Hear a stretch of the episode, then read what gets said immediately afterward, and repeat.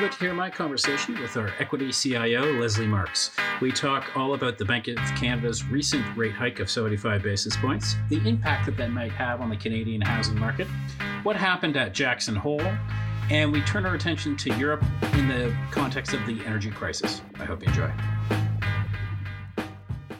This podcast is for informational purposes only.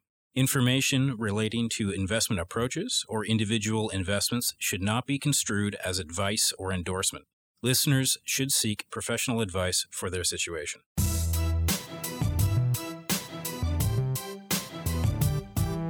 Welcome to the Mackenzie Investments Podcast. My name is Matthew Schnurr, and I'm delighted to be back with our CIO of Equities, Lesley Marks. Lesley, welcome back to the podcast. Thank you, Matt. Good to be here. It's a very timely uh, podcast. Uh, we're recording on uh, September 7th. The Bank of Canada this morning has come out and raised interest rates by 75 basis points. I think that was largely what the markets had uh, priced in. Uh, what's your take on the 75 basis point hike? Yeah, so I think you summed it up uh, very well there with your opening remarks. It is a big day for the Bank of Canada. The bank hiked its target overnight rate uh, 75 basis points today, which was largely as expected. So we're at three and a quarter percent. And this is the fastest pace of tightening for the Bank of Canada since the mid 90s, with 300 basis points for this year. And I think this is probably one of the highest, if not the highest, policy rate among major economies. Uh, now, it's a bit of an epidemic in uh, central bank tightening. We had um, the Reserve Bank of Australia hiking by 50 basis points yesterday. Uh, tomorrow, we're going to hear from the ECB, who people are also expecting to see a 75 basis point hike. Um, I'd say largely, um, even though the the hike was as expected, um, most people would view their commentary as pretty hawkish, and certainly in the sense of maintaining the hawkish stance that they've had for most of this year. They right. indicated that policy rates will need to rise further. And today, markets are pricing in another 50 basis point hike in October. Um, they also confirmed their continuation of their quantitative tightening policy. So the Bank of Canada is is committed, and and they're committed to bringing inflation down.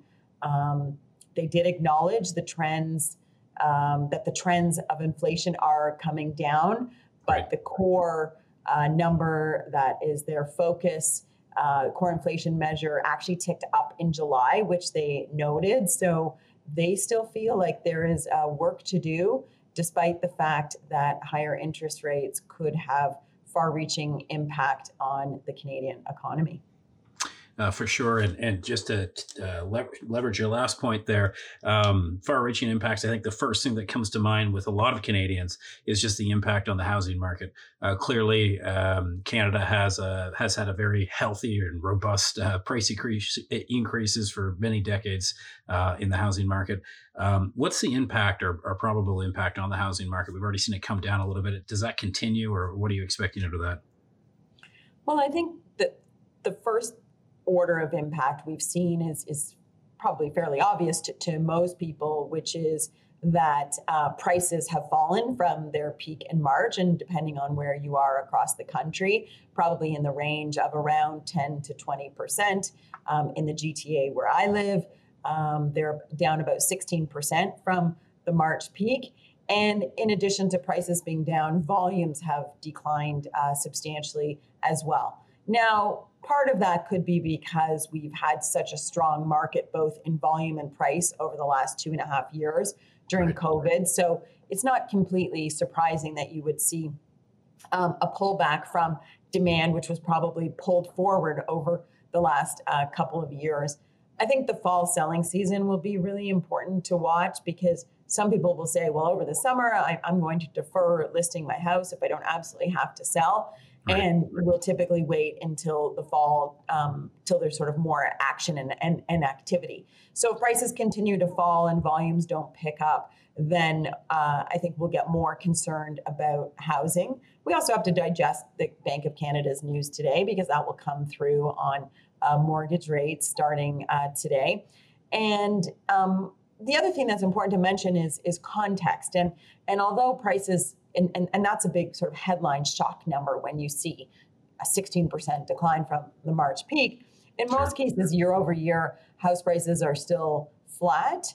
Um, so for the Canadian economy, housing is extremely important for a couple of reasons. One, because people, there are people who use their equity in their home as a bit of a bank account and to help with cash flow. So your ability to use that bank account decreases if the value of your home decreases.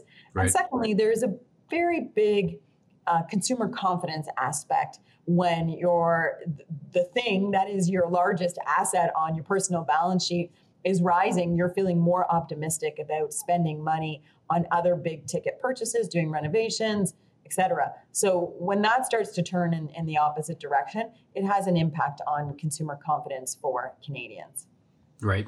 Um, I, would be interested in your view on uh, banks as well. Um, clearly, most of the Canadians have mortgages on on the place. This is where the impact comes because of the interest rates going on uh, up. Are you expecting uh, banks to be faced with uh, a lot of delinquencies potentially in the, the near term, or, or, do you see any material impact on bank earnings? So I, th- I think for the banks, uh, there's been a lot of sort of ink spilled on the risk on Canadian banks to do with the Canadian housing market. Um, Canadian banks are generally in very good shape when it comes to Canadian housing given their conservative underwriting policies and loan to value, et cetera, and the high percentage of people that have uh, fixed rate mortgages over variable rate mortgages. Now, of course, that trend has been increasing over time, making it a little more risky than it has been historically, but it's right. still a smaller percentage as variable versus fixed. Uh, we did see the banks in their most recent uh, reporting season, that which would be their Q3, um, increase their provisions for credit losses, which I think was largely as expected. And oftentimes, what happens, and we saw this in the financial crisis, or sorry, in, in the COVID um, yes. crisis, um, was that you saw uh, banks increase their provisions for credit losses, and then they were able to bring those back into their earnings in, in subsequent quarters because our banks are generally uh, quite conservative on underwriting. Um, what we did see in in bank reporting season. Now the banks are still because of the structure of the Canadian banking sector, um, are still doing well and, and earning high returns. Um, but we did see some weakness in their capital markets businesses as well as wealth management because of the impact on capital markets uh, year to date.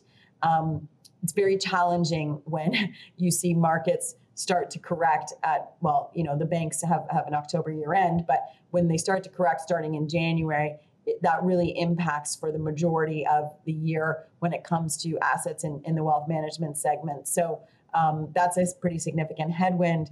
And capital markets over the summer do tend to be quite quiet. So add, you know, a seasonally quiet period with um, declining capital markets. I think the banks would be hoping for a, a, better fall, and there's probably a good backlog of new issue business uh, to come if markets are favorable or if, the, if the environment is favorable. But the banks are struggling. This is 21% of the S&P TSX. Um, right. Um, it's a pretty significant headwind for uh, investors in Canadian equities. Um, no question about that. And I think uh, during our last podcast, you had recently uh, taken uh, your overall asset allocation stance from an overweight uh, Canadian equity back to benchmark. Is that still where you remain? And, and is it partly because of the concerns on banks and, and other uh, parts of the economy? Yeah. So when we moved our relative view on Canadian equities, I think it's important to um, recognize the, the other side to that, which is uh, we were at the time feeling relatively more positive about Canadian equities compared with US equities. So we had an overweight to Canada and underweight to the US. Uh, recently, as you mentioned, our Global Investment Committee moved to remove that favorable view towards Canada away from the US to neutralize between Canada and the US. Um, the reason for that was primarily because of um, the headwinds, uh, partly related to the Canadian banking sector, but mostly because of a change in view on the global economy and the fact that global GDP growth would be our expectation was that it was going to slow for a number of reasons, and that would be a significant headwind for the commodity complex in, in Canada. The, the Canadian economy is very leveraged to global growth, right. and so that is a significant factor when you think about the outlook for Canada. We're not negative on Canada, and I want to be clear on that because sure. Canadian stocks represent still very attractive value. Um, there's still very strong uh, price momentum in the energy complex. Um, when you look at the expectation for earnings in Canada, it's quite strong this year, and our market only trades at 12 times earnings. Now, it should not trade at the same multiple as um, the S&P, but sure. um, it's probably too big of a discount to to that market. But overall, uh, we felt that the risk reward was more balanced between Canadian and U.S. equities, and that hasn't changed since then uh, makes a lot of sense. And I guess one of the places where uh, we see alignment between Canada and the U.S. and maybe goes into some concerns on uh, global growth as well is just the uh, call it the consensus among central bankers uh, and their hawkish, hawkishness. You talked about uh, Bank of Australia, ECB. I'd love your comments on Jackson Hole. very hawkish language coming out of Jackson Hole from Powell and, and company. what did you make of that? Was that surprising at all? And and yeah, and how, how do you think about that in the context? Of uh, global growth? Well, Matt, uh, you know, we as a group in our global investment committee were not um, as supportive of the view that there was a Fed pivot uh, earlier in the summer that many uh, investors certainly subscribed to, which is really what stimulated the rally that or the strong rally that we saw over the summer. So we were a bit confused right. by market behavior even before uh, Jackson Hole. What Jackson Hole did was really confirm what we already believed, which was that the Fed was not pivoting on policy. And there's there's one statement in the seven minute speech that that I think sort of bears emphasizing, which was from Jerome Powell, and he said the historical record cautions strongly against prematurely loosening policy. Mm. So the historical record cautions strongly against prematurely loosening policy. So, what he was basically saying is if you think that we are guiding towards some pivot in the near term, you are wrong. Right. and I, I, think that the market really latched onto a few statements from that speech, but that one in particular.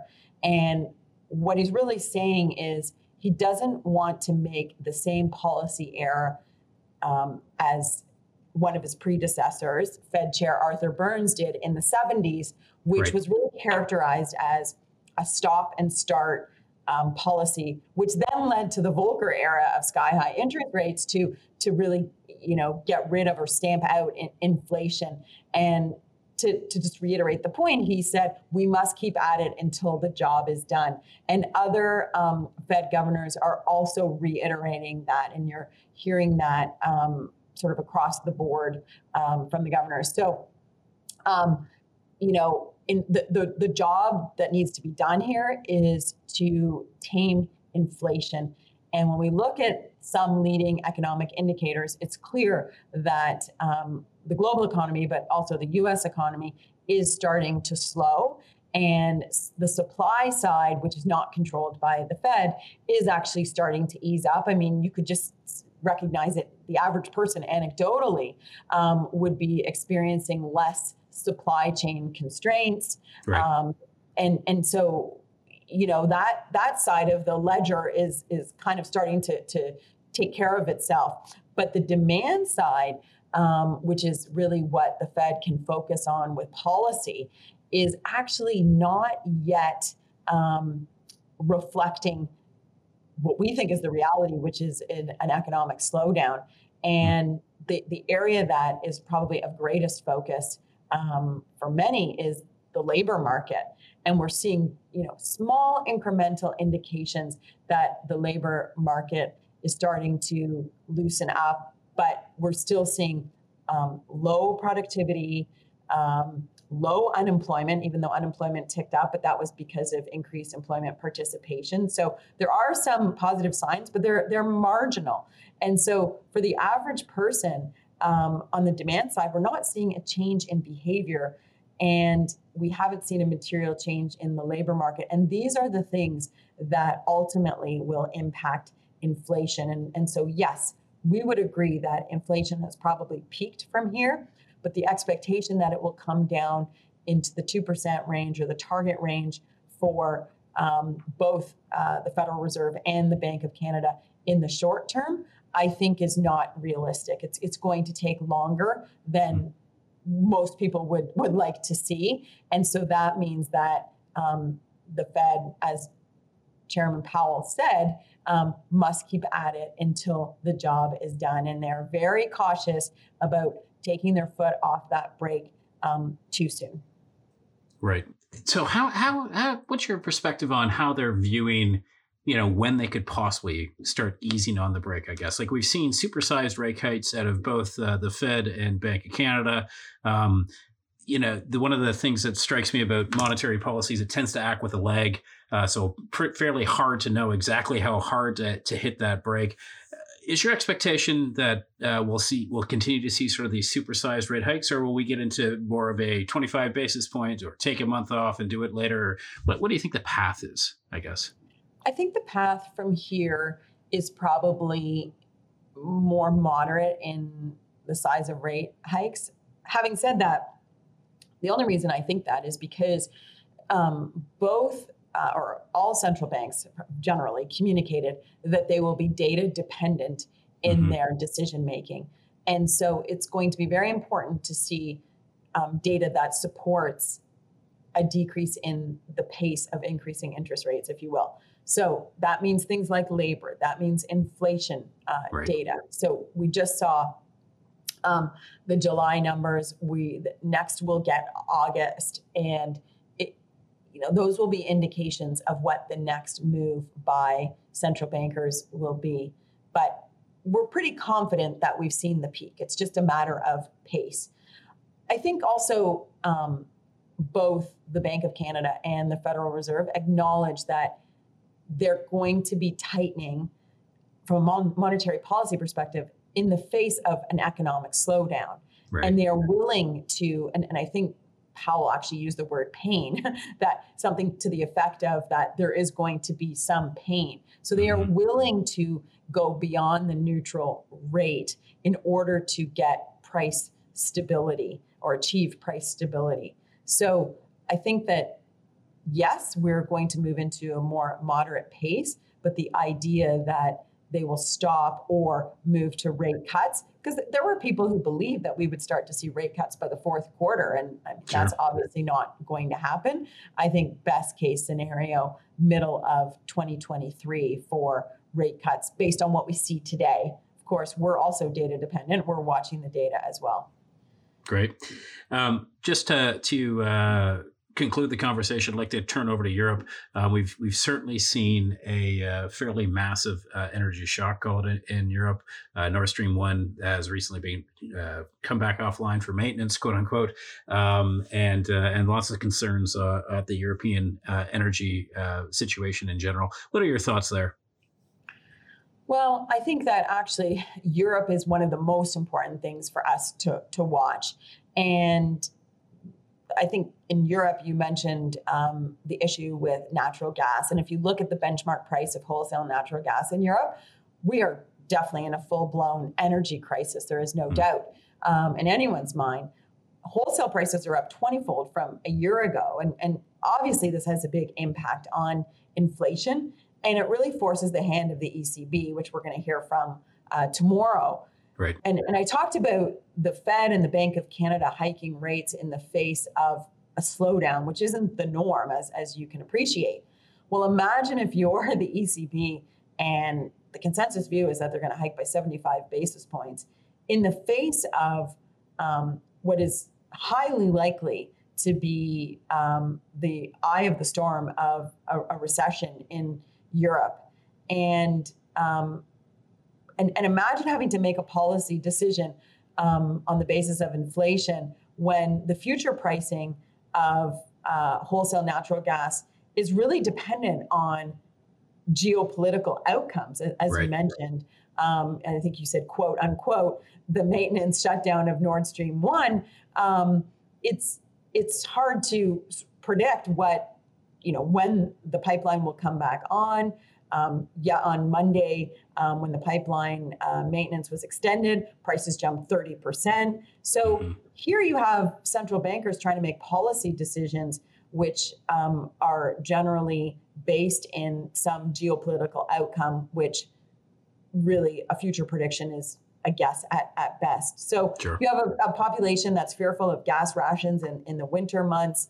Um, you know, Germany uh, being significantly impacted. It's a very highly energy intensive um, industrial nation. Um, so, huge impact on the economic outlook for the region. And uh, later this week, we'll also hear uh, from um, European leaders from their energy summit, which will likely come out with some sort of widespread reform um, for the electricity market if all the members can agree on conditions and that will be helpful to to the average um, citizen. If you can imagine uh, for an individual whose monthly heating costs may be, you know, pick a number depending on the size of your house or the energy efficiency of your house, but call it a couple hundred uh, euros. The, the price this year could could be going up for that individual on a monthly basis um, to a thousand to to twelve hundred euros. So this is a major um, issue in Europe. And what we're starting to see as a result is some unrest as a result. And right. uh, last week we saw um, there was a major protest in Prague, 70,000 demonstrators, they estimated, that were demanding the government end their sanctions against Russia over the war on, in Ukraine. And so this kind of unrest is um, frightening for governments, for policymakers, um, because they have a very unified view today on supporting Ukraine, but now um, large parts of the population aren't sharing that same view. And so it's getting to be a little bit um, almost chaotic in the sense of how to manage uh, pricing that is, you know, rising at a very fast pace, but also extremely volatile. And um, as I mentioned, uh, you've got monetary policy, which is very uh, tight right now in, in the region to try and control inflation. So the European story is an important one to watch. Um, also has a big impact on currency, and I think as as you know, North Americans, we can't sit here uh, comfortably in our chairs and say, well, that's what's happening over there. Um, as we've seen, the euro has weakened and the dollar has strengthened. Right. Um, U.S. dollar strength has you know significant impact even for the U.S. economy. When you look at the S&P 500, um, the majority of companies in that index are exporters. Uh, strong dollar is not good for uh, right. those businesses from the top line perspective. So, um, you know, a lot of this, um, as I mentioned, chaotic um, or these chaotic outcomes in, in Europe will find their way um, over the pond over here in, into North America. Uh, certainly seems like a very uh, delicate um, situation in Europe with ECB rising uh, potentially 75 basis points in the wake of that uh, energy crisis and the political unrest that you that you went through.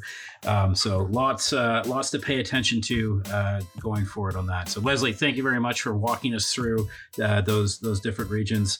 I, I can't wait to have you back to act as a bit of a Sherpa to these quite choppy waters that we find ourselves in. So thanks again, Lesley.